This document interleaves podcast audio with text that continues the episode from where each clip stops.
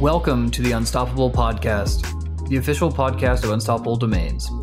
Join us each week to hear from leading experts in the exciting new fields of blockchain, cryptocurrency, and the decentralized web, where we talk about the future of the internet and what that means for humans like us.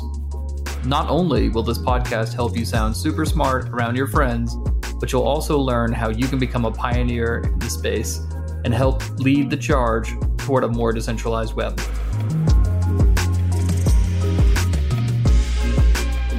Hey, everybody, welcome back to the Unstoppable podcast. I'm your host, Diana Chen, and I'm here today with my co host, Matthew Gold, co founder and CEO of Unstoppable Domains, and our guest, Pooja Ranjan, the founder at Etherworld and Block Action, and herder in chief at Ethereum Cat Herders. Welcome, Pooja. Thanks so much for being here. Thanks, Diana. Thanks for the introduction, and thank you for having me here. Of course. So we have a lot to get into, but I just want to get your background. How did you get interested in crypto and blockchain in the first place? When Bitcoin was launched, I was in my own little world. Like I didn't know what's going on in the world. So this all started in 2016 when I was looking to come back to work again after a very, very long family break. So while we were enjoying our uh, youngest kid, enjoying her cute activities, my spouse was also working on building this mining machine. So it was a small project. I remember we bought just three GPUs and uh, tried to create the rig at home. My kids enjoyed cutting woods, drilling, and etc. so that was uh, when when I first learned about Ethereum and the blockchain. I loved the concept, so did some research and uh, started learning more and more about blockchain and Bitcoin and Ethereum, of course. That's awesome. So back in 2016, this was still relatively early days and way fewer resources back then than we have today. So how did you go about learning more about this space back then? At the time, uh, there were really very few resources available. I had to literally watch uh, hours and hours long of video of conferences uh, to learn about any concept. Uh, so I started this website, uh, my first website, etherworld.co, which was initially about tech articles. So, what we used to do is, right, if we are spending so many hours learning about the concept, we try to write it down in like simple plain English for other people to understand at least first and then get involved. Later on, we started adding uh, about different blockchains as well and some news about the projects and other stuff. But uh, yes, uh, that was like my initial way to start with that.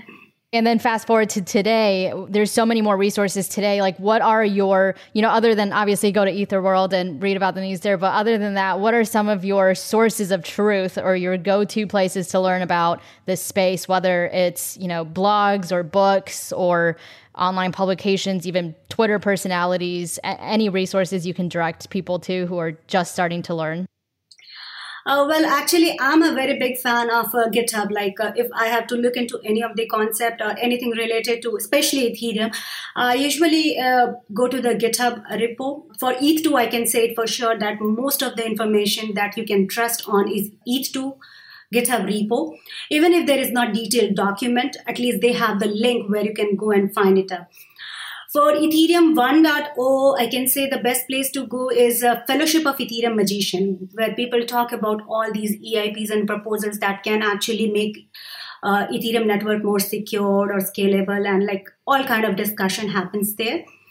Other than that, I follow some people. Like I'm not a big Twitter uh, like follow back person kind of because I follow people at many other places, right?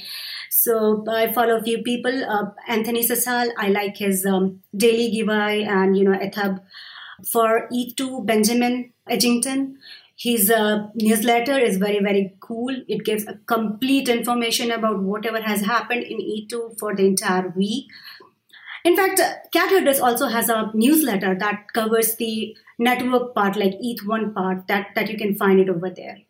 We're going to be talking a lot about Ethereum on this the rest of this podcast. So for people who maybe aren't familiar with what Ethereum is or maybe they think Ethereum is the same thing as Bitcoin, it's just a cryptocurrency that you can buy and sell. How would you explain Ethereum, what Ethereum is to somebody who's new to the space in you know, a very simple and easy to understand way? I actually have explained this to somebody before. Would you mind if I share the story here? Sure, go ahead. So there was this elderly person uh, who was visiting to the United States to see his daughter, and I met him at a Halloween party in 2019, I guess. So we were just trying to make general conversation, and he asked me about where I work, what do I do, and all these stuff. Initially, I tried to be a little brief, and I just responded, "I have a website, and we talk about blockchain technology." And he was like, "What is this blockchain technology?" And then I asked, Do you know Bitcoin? And he said, Yes, I know. But isn't that a scam? And it was like, Okay. then he said, Why will I give money to uh, Bitcoin or to buy that uh, BTC when I can't buy anything else from that? So from there, I, I understood that, okay, fine, we have to go back to his level of understanding, try to make, you know, relationship and relate the things. And then I started mentioning about middleman uh, how do you feel about middleman and how do you feel if you remove the middleman from the entire process? What are your thoughts on the corruption? You know voting system is there and corruption thing. Do you think that it can be solved? So there are many small small problems that we actually start living with that instead of trying to fix it because it takes too too much of work to get it fixed actually. And the, the best part was decentralization because he was visiting to the united states. So i just mentioned you know this blockchain technology also give us the freedom of living anywhere we, we want to. We don't have to actually migrate to work and these things. And then it started making sense to him. So we had a long conversation on this while our kids were doing this trick and treat outside.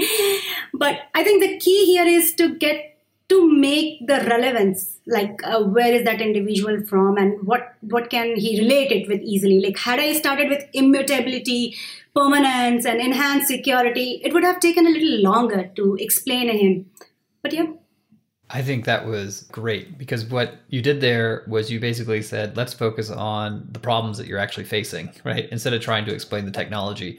And I'm super guilty about this because when people ask me about crypto and blockchain, I sometimes will go immediately to the tech. I'm like, oh, it's this really cool tech. It was invented by this guy and it solves this double spend problem.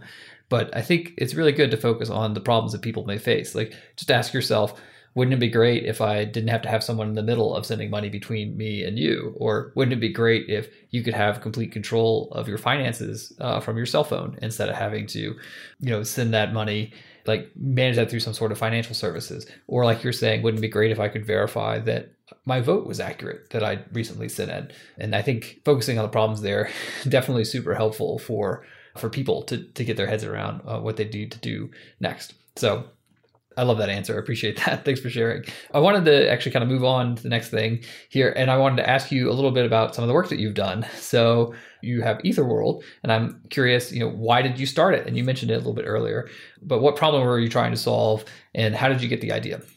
When we started Etherworld, as I mentioned, like uh, at the time there were really few resources available. So I just wanted to create engagement, you know, not everybody starts coding and start developing dApp and all that, all those stuff. So I tried to increase engagement. Um, with the Etherworld, I started a stipend-based internship program, like on my website, providing opportunities to students uh, to learn the concept and then share it with the other people. I uh, I selected uh, kids from India uh, because it was easier for me to get uh, uh, you know associated to universities, reach out to people over there. So there are some very good blogs uh, on the concept of blockchain, wallet, public and private key, sharding, scaling on Etherworlds for beginners, right? And most of them are written by those grad school students. So I found that it is like it is uh, easier for people to grasp when it is coming from somebody at their own level and writing it there in like simple plain english to you know increase it uh, further what we did is like uh, we try to provide a fair exposure of the technology. And we designed some blockchain wallet uh, that was our first project block action uh, wallet which was live on Kovan testnet. And uh, then uh, we also did a couple of pocs on blockchain certificates and small other, other projects so that these kids they get the first hand experience of coding as well. Like at the moment uh, we have uh, blockaction.io that is again a blockchain explorer for ETH2 testnet, like uh, we joined multi-client testnet uh, with uh, like they had this series of testnets. So we joined it with Witti, and since then we have uh, been supporting with this Explorer for different testnets. And uh, you know, I think that when people are actually interacting getting live into that that that really helps and support. And when we are helping out these kids they will one day come up and become a developer and maybe start solving the problem that never people can never thought of you know? With ether world then like who is the audience that you're trying to serve the most? Is it sort of people that are brand new to the space is it really you know still students that are trying to learn about this to help them with their research and learning or you know who exactly is it that is the target audience that you're trying to serve? So at the moment, I can say that like uh, Etherworld, we have uh, recently started a section of news as well. So this news section that we started is uh, are for people who do not want to get into details but also want to stay up to date, right? What's going on in the market and what are the new projects that those are coming up. So that is one section. The other section is technical article. Uh, that is, in fact, I can say that uh, that is a for all the grad level student who are first uh, looking about the blockchain for the first time very first time they can learn that and we also have this internship program so even if they want to join us and they write about it and they learn and write about it so that is also there yeah i mean like uh, three basic section project information news and tech so people who are trying to understand technology and students who are willing to maybe uh, grow up as a developer I, I, hope to see that grow even more and more, and hopefully the masses will, you know, catch on and get to the new section and maybe graduate into the other sections as well. Thank you. And so overall, like, what is your big vision with how Ether World is contributing to the overall mission of pushing blockchain forward? Etherworld is just one project uh, of my LLC, right? So with this Etherworld, I mean, I hope to keep sharing information, like whatever comes up, like for uh, for Ethereum, right? I'm very closely associated with Ethereum blockchain community. So whatever is going on in Ethereum, I try to keep people updated, let people know what are the progresses being made and like how we are reaching to this consensus and all. So that is one part. Uh, but uh, other than that, I would like to keep helping out to the other you know uh, ethereum uh, projects as well like for e2 as we mentioned we have this block action we we intend to continue further with that supporting the testnet developers who actually want to test their l2 projects if they are developing it on the testnet um, Pyrmont or maybe whatever is coming up in future because i heard that Pyrmont would be deprecated soon. So whatever testnet uh, EtherDevs select so I, i'll try to support them and even for this uh, roll up thing that is coming up uh, we i mean it's not decided yet we are just thinking about it depending upon how much fund we have and how much resources we have maybe we would uh, start supporting uh, with some infrastructure tools or something like that too You've got a lot on your plate from just chatting with you earlier and all the different projects that you're involved with. But one of them that I think is your most interesting title, which is at the Ethereum cat herders, uh, being the herder in chief. So I definitely think that's the coolest title I've ever seen on the podcast so far. And I just have to ask you, you know, how did you end up being the herder in chief over there for the Ethereum cat herders? I guess maybe a first place is why don't you tell the people what the Ethereum cat herders group is for? Because I actually think a lot of people don't know. For developers out there, you've probably heard of these people, but I'll actually pass it over to you to tell us a little bit about that and how you ended up being involved with those guys.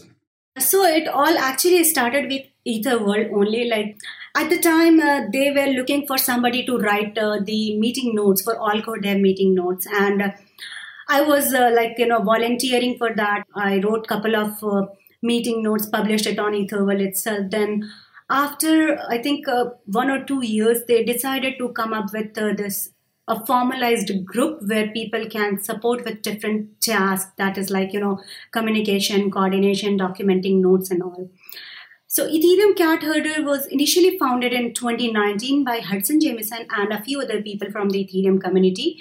And the idea was just to support the development work, the client devs. Maybe with the Ethereum network upgrade as well, because uh, I think that time there was some this urgent upgrade. It was Petersburg, St. Petersburg. It was like we started with that, but as time passed, more people joined, and now it is a complete decentralized project management group and we aim to become Ethereum support desk for the new community members. And this group has uh, project managers, developers, and individual contributors. And currently, we are looking into like too many um, what do you call small meetings, and we try to connect people. It, it's like a cement.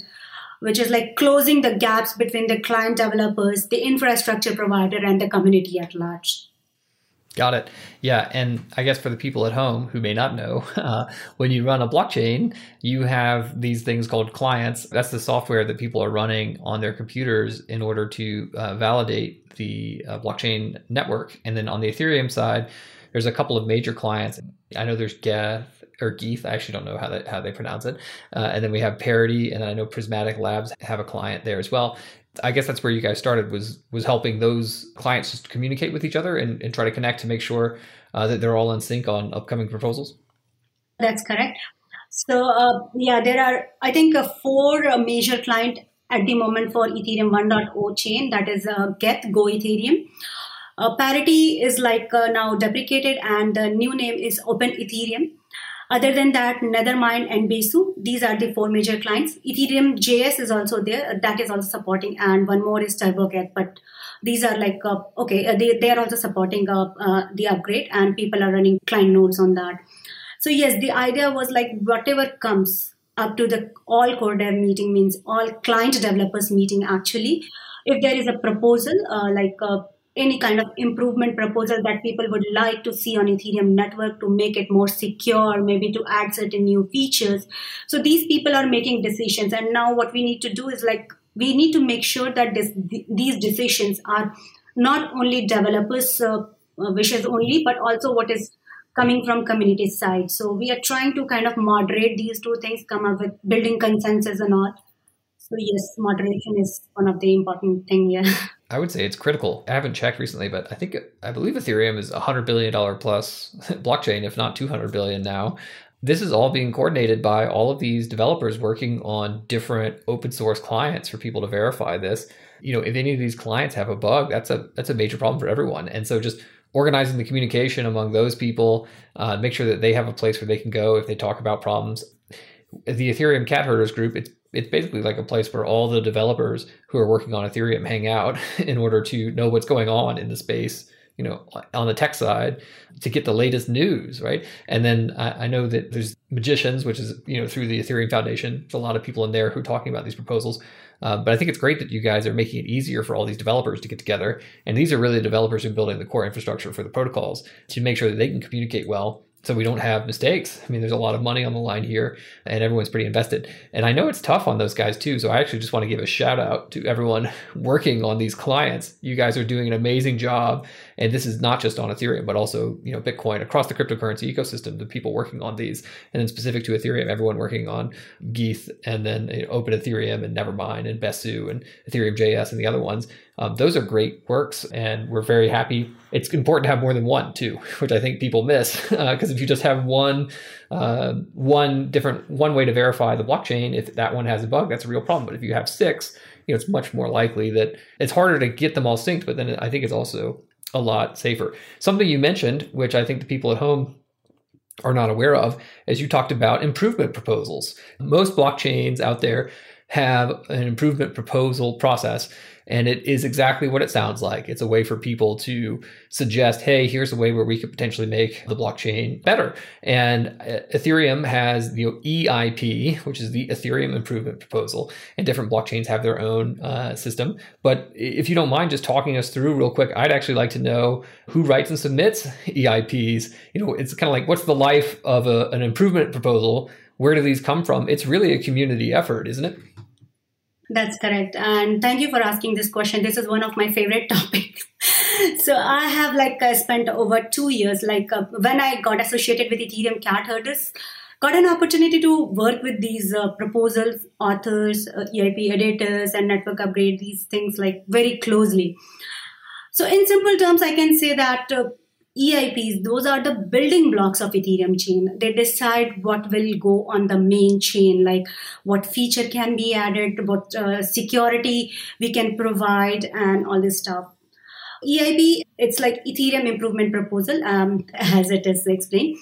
There are basically three different kind of proposals, uh, EIPs meta, standard, and informational. So meta standard is like meta one, that is the biggest one. At the moment, we have just one meta that is called EIP one.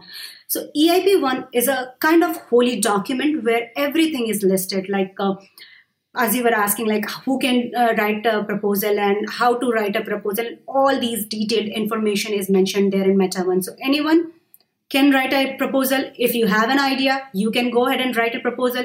You're looking for some um, guidelines. EIP 1 is the guideline for that. Next comes a standard. So standard is further divided into four sections: core, ERC, interface, and networking. Core proposals are the proposals which actually undergoes any kind of upgrade. So network upgrade is when, when we ask people to upgrade their client node because we are adding certain features to Ethereum chain. So uh, those proposals are decided. I mean, those proposals are proposed with the help of these core proposals and are decided by the client developers and the community consensus, and then it undergoes a network upgrade. ERC, I think many people are aware of ERC20 tokens. You can create that. ERC simply means a Ethereum request chain. So uh, it's like any kind of cryptocurrency people uh, try to make a token. Uh, so they take uh, propose ERC and uh, they propose the standard like something related. And there are something related to interface and networking as well. Like uh, if we have to work with apis there are certain proposals which are upcoming for future upgrades. Those are really important. And the third and uh, the last bigger category was informational. So that's as explains it's like uh, it's not mandate. People can uh, follow it not follow it but that is available for information if you are looking for and like, you know, these EIP, as I mentioned, it is my favorite topic. So I would like to speak a little more. What we did is like, you know, uh, there are very, very few information available about proposal because this is mostly done by the highly technical people. They come up with some proposals and they write it down and and like this is processing not many people are aware of it like what all proposals are available what features are already standardized what how can we make use of that? So we started this eip educational program. Uh, it's not program it's a basically a web series on um, eip uh, what we can say is like you know okay educate about eips so we call author of a proposal ask them to provide an overview of the proposal and that's how you know uh, there are some question answer as well. That's how we are trying to give more exposure to proposals which are coming up in the upgrade well, we'll definitely dive into some specific EIPs here. So don't worry, we're going to make sure we, we walk through a couple of these so people at home can hear what's coming up here. Uh, but before we get into the specifics, I actually like to kind of step up back to the top, maybe at a higher level. What are some of the problems that people are submitting EIPs for? Like I have some some ideas. I know there's problems with UX, right? And then we have problems for uh, scaling. Uh, and so I'm just kind of curious We'll dig into some specific ones, like we're going to talk about a couple EIP 1559 and a couple other ones here a little bit later. But for the problem side, because we're just trying to frame this for people at home, what are some ones that you're seeing or that you think are interesting to mention?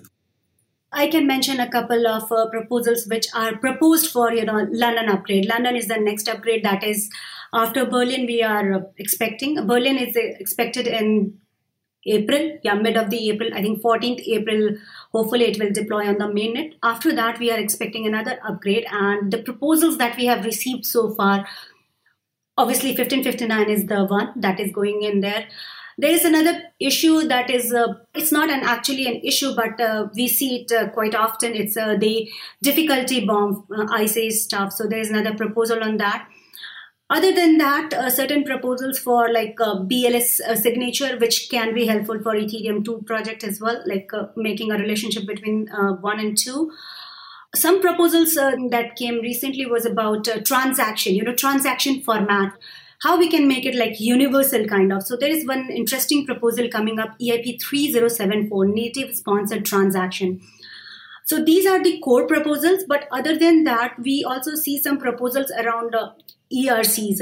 Those are related to maybe kind of UI, as you mentioned, UI improvement of wallet. And recently, we also found another proposal which was for exchanges. Like exchanges has these issues of high gas, right? So they have to do it for their individual users. They have to manage accounts, and they they intentionally add a lot of gas so that their uh, transaction gets accepted so that is creating a high gas in the entire network. So this person, he talked about uh, this proposal and uh, I think uh, he mentioned that by utilizing, uh, I mean, by implementing that proposal, we can, if not solve, at least mitigate at a certain level. So there are quite a lot interesting proposals that we are seeing here. Okay, so I'm going to try to summarize that at home on, on what the problems that people are trying to solve, and then we'll dive into each one of those that you've mentioned in particular. So, one of them is like uh, high gas cost because uh, exchanges want to make sure that the user always gets their money when they submit the transaction. So they just put in the highest gas fee possible to go through. And that probably maps over to EIP 1559 because if you had like a standard price for things, then you wouldn't have to submit a really high gas price. You could just submit the average to get that go through. Um, another one that you talked about was UX. People at home who have tokens. So if you've ever played with tokens on the Ethereum blockchain or you have an NFT, you know, these are ERC standards for like ERC 20 for tokens or ERC 721. So it sounds like there's some action there on the uh, improvement proposals to come up with some more standards that could be useful. So I'm excited to kind of hear maybe what those could be. Uh, we have another one that's kind of inside baseball. It's the difficulty bomb.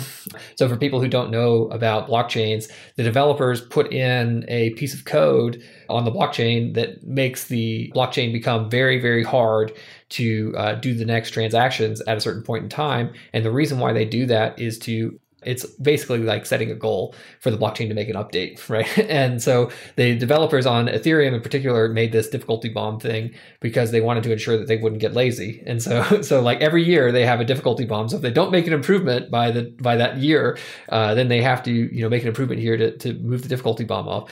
Um, so that's pretty interesting too. And then uh, UX, you're saying there's a couple of designs there that, that could potentially help uh, UX on the user side. So let's dive in uh, and let's talk about 1559 just real briefly at a high level, and then we won't go deep because we're going to have Tim uh, on here in the not too distant future. Then we'll touch on the uh, Berlin upgrade, the network upgrade that you said you're going to come up, and then we'll talk about London. So EIP 1559 actually is that Berlin or is that London? That's London. Okay, well then let's talk about Berlin first because I think that one's coming up first. Another thing that people may not know is that uh, blockchains update all the time. So we have a network upgrade that's going to happen here, uh, I think in the next month, and it's called Berlin. That's the name of the upgrade. Uh, these seem to be named after cities. Tell us how the upgrade process works. I'm sure people will be very interested at home because all the clients that we talked about earlier, and there's like five of them, they all have to update on these on these upgrades. So uh, what's that like on the coordination side for the Ethereum cat herders? uh, for Berlin that's coming up here, and you can let us know about when that's happening and kind of some of the improvements we can see there. So uh, Berlin is a name, of course. Uh, I mean, like this upgrade is named after Berlin, but let me give you a little bit of history of that.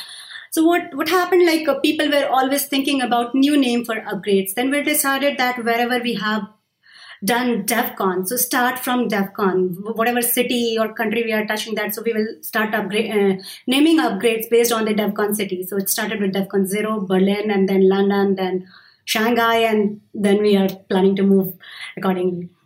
So in Berlin, uh, we are targeting to introduce four proposals. Yeah, I think four, yes.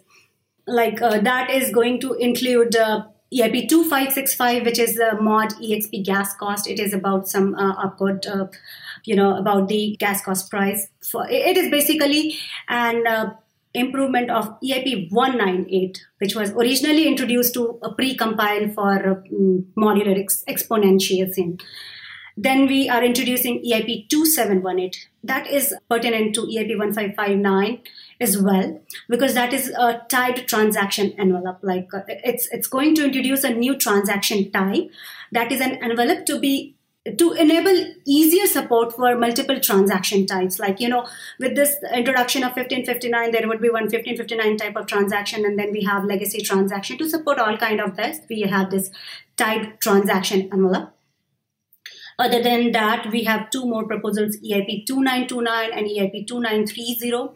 2930 is to support uh, EIP 2929, that is gas cost increase for state access opcodes. And 2930 is simply to provide optional access list in case uh, EIP 2929 breaks any of the contracts. So uh, that is there. Uh, all these proposals are on Ropsten testnet uh, as of now. Like yesterday only on uh, March 10th, uh, they were there, and so far they are doing good. There's no problem with the Ropsten testnet so far. We're expecting it to be on different uh, testnet uh, like uh, Goerli, and we are also planning to have it on Kovan and others. The detailed block number and the dates that is published on the Ethereum Foundation blog. So yeah, uh, that's all about Berlin. Yeah, it's quite a lot. And these things happen, what would you say, every six months or so, maybe six to nine months, they, they have an update, or sometimes quicker? So, what happens, our last upgrade was in 2020 January. So, it's coming after a very long gap. Istanbul was uh, in December 2019, and Muir Glacier was in January 2020. When Istanbul was being decided, there was there were some issues that were surfacing. So we came up with this EIP group that was like EIP Improvement Process Group. We started thinking about how we can uh, streamline the process of network upgrade. So we made some changes, right? We uh, started considering uh, important parameters to be considered for an upgrade. There were different kind of proposals. One was EIP centric model, then another was train and flight model. So we started experimenting with that, and finally, uh, I think uh, in Q4, I have published a blog on network upgrade. What is the current model look like? So we are trying to come to you know a shorter window of upgrade. Although this is like quite longer, but we expect three to five months. That that should be. Wow, that's a that's a huge improvement, and sounds like so. The next update for Ethereum is is not very contentious. Uh, like you're saying, it's already up on Ropsten. We expect this to happen in the next 30 to 60 days. And it's some basic cleanup here that we just have to do to make sure that we don't have problems as more and more people start coming on to Ethereum. And then I guess the one afterwards, so the London proposal probably goes out July. We'll see when it gets in. So that's much quicker, right? So April, May, June, July. So that's like four months. That one actually has a couple of things in here that are a little bit hotter. So we have the, I think London is going to have an update for uh, 1559, which is going to kind of cap gas costs and then also burn the fee for miners. And then the difficulty bomb uh, is going to be pushed back. I was wondering what other proposals are coming up on London that we could potentially see in the London fork this July. So there are quite a few proposals in line, like as you mentioned, two. Uh, those have been like uh, CFI approved. CFI means consider for inclusion. That's a step that we have introduced with this new network upgrade uh, process. So, uh, first step is to uh, propose it for CFI proposal. Next is approval, and then people start working on it. Then it goes to developers testnet. Like many people may have heard about YOLO. We started with YOLO version 1, version 2, and version 3 was the final one before we uh, started putting it to the public testnet for Berlin. I guess my next question would be one of the things that people have been talking about is potentially removing refunds. Is that on the blockchain? And for people who don't know, there's a way to get a refund on your blockchain transaction here. And people have been taking advantage of this, in my opinion, to create different ways of paying cheaper gas. They're using uh, gas tokens. So uh, removal of refunds. Is that possible that that could come up here in July or any other interesting ones that you think are worth mentioning for the potential July 4th? Yeah, I think uh, that is very much up. Uh, we could not decide in the last Allcore meeting, although it was uh, proposed. We have a proposal uh, listed for that. Vitalik has recently added a proposal for that particular, uh, you know, gas refund thing. Uh, let me just quickly check the number. The number is 3298. Yeah, that is removal of refunds uh, proposal. So we are basically trying to uh, uh, remove the, the, as you mentioned, you know, gas tokens, they provide some kind of refund. So it is possible if it is like, uh, because it is fairly new, uh, it has been written in like 10 days at the max so uh, it depends upon the client teams how they would analyze this, like if it is possible to actually implement all those codes and get it integrated, and then only it can be approved. So there has to be some discussion on this. But other than that, there are few uh, proposals which are ready, like which were ready at the time of Berlin, but uh, we could not include it there. That that is one of those are BLS one. So BLS, uh, I think it is EIP two five three seven.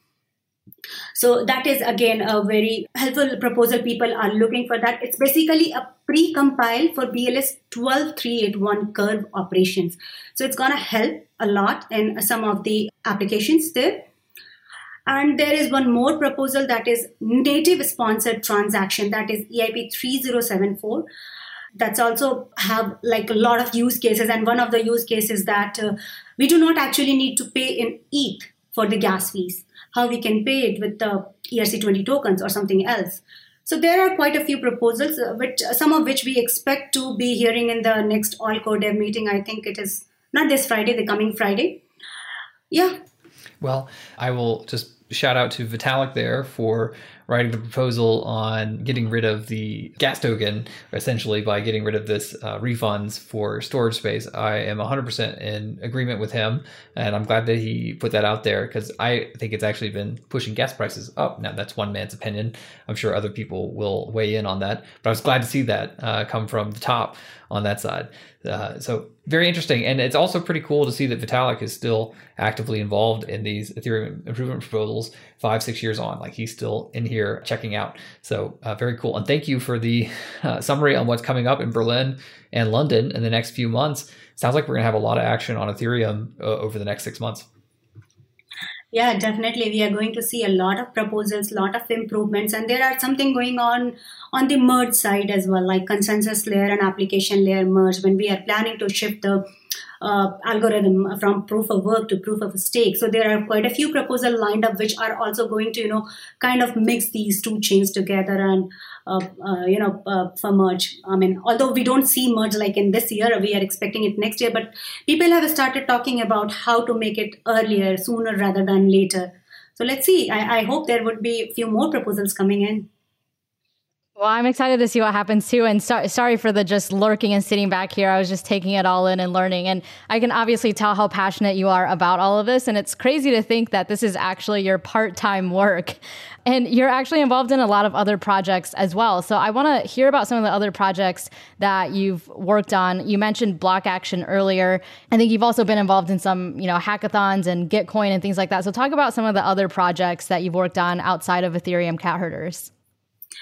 So yeah, block action is one of the project. The side project it was uh, because we just started to again educate people about uh, uh Ethereum 2.0. It started when Ethereum 2.0 was not on the mainnet and they were looking for different options. The multi-client testnet was their first experiment and we wanted to support that. So we gathered a team of few developers and we came up with this explorer so that whatever is being tested, at least there should be a background. I mean, where people can go and check the relevance of data and how it is coming up. So that's how Block Action started. Uh, this this version of that, and uh, yeah, we hope to continue support with that. Other than that, uh, I am engaged with events and uh, I go out do do talk about all these stuff like the network upgrade, the process improvement that happens in Ethereum. Recently, uh, like in the ETH Denver 2021, we we uh, spoke about what are the past, present, and future that we see for the Ethereum network upgrade, especially for Ethereum 1.0. And yeah, I, I was happy I got an opportunity to even judge the final hackathon of ETH Denver. That was like one of my best experience there. I met a few people. Uh, like I, I, want to make a special mention of this lady. I, am sorry I, I, forgot her name, but she was somewhere from Denver. She was a commissioner, and I saw her interest in blockchain that was quite impressive. I can't believe that somebody who is not actually from the blockchain space knows this man, this much about blockchain and her questions, her suggestions were too good. So it's a good exposure for me to learn more and go see around. Briefly, I was also involved with marketing DAO. I was helping out with operations there. So yeah, I've been I, I keep on looking for projects uh, around and try to figure out a way how I can support, help, whatever is possible. That's awesome. That's awesome. I, I, am also curious to hear what you think is going to happen in the next year in this space that's really exciting. We obviously dove into some of the specifics about some of the interesting EIPs to look out for in the next year, but give us sort of the big picture of where do you see us at the end of 2021 or maybe in March of the next year?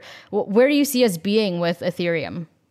I think I have spoken a lot on the network upgrade side, but if I can give you a little, you know, kind of roadmap of what, what we can expect from Ethereum side, we are definitely going for a Berlin upgrade in April.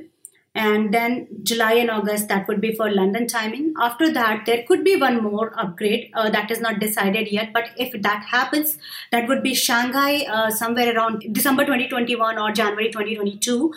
Uh, that is my best guess, and that would also include some interesting proposals like Verkle Tree and EIP 2935 and many more requirements that would be needed for the merge. So merge is basically when we are trying to shift from proof of work to proof of stake.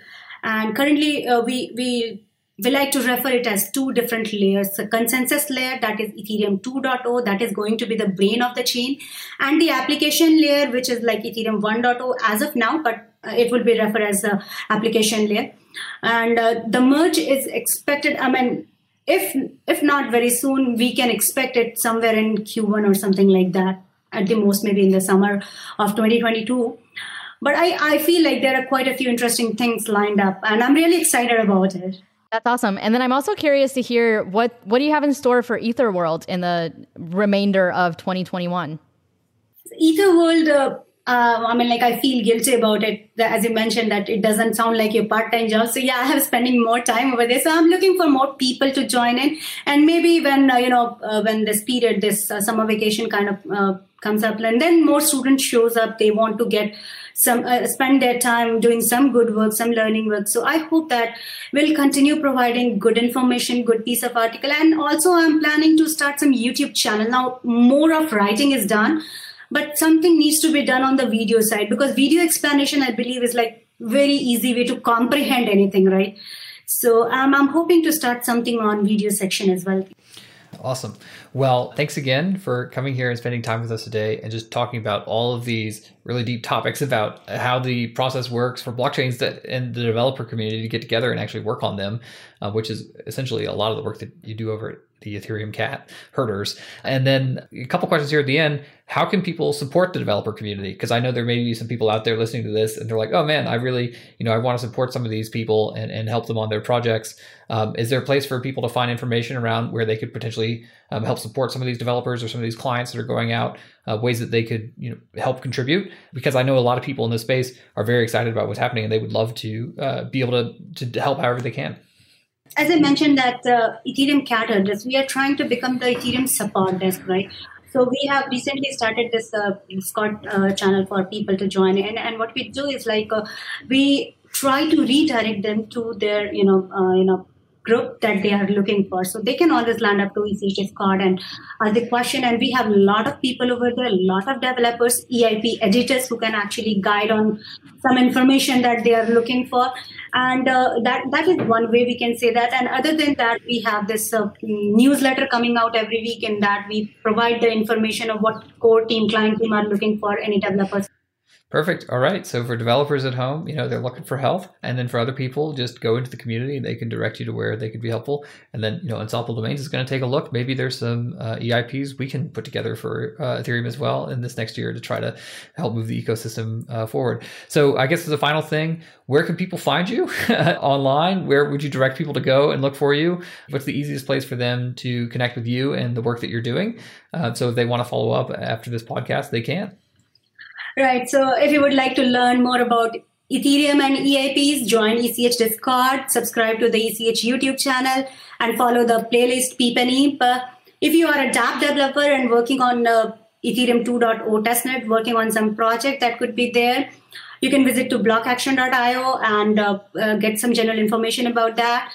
If you want to stay updated uh, with news and tech thing, Etherworld is there for to follow me. You can always follow my work on uh, Twitter and Medium, I, generally make some posts. Uh, so my Twitter handle is poojaranjan19. Same is for Medium. So yeah. Awesome. Well, thank you so much, Pooja, for being here. Really enjoyed the conversation. I learned so much. I feel like I just took a back seat today and let the two of you talk it out. But I've, I've learned so much, and I can't wait to dive deeper into some of these EIPs and check out what's coming up in the future as well. So thanks again for being here. Thank you, listeners, for tuning in. Thank you, Matt, for co hosting with me as always. And we'll be back again soon with another episode of the Unstoppable podcast. Thank you so much.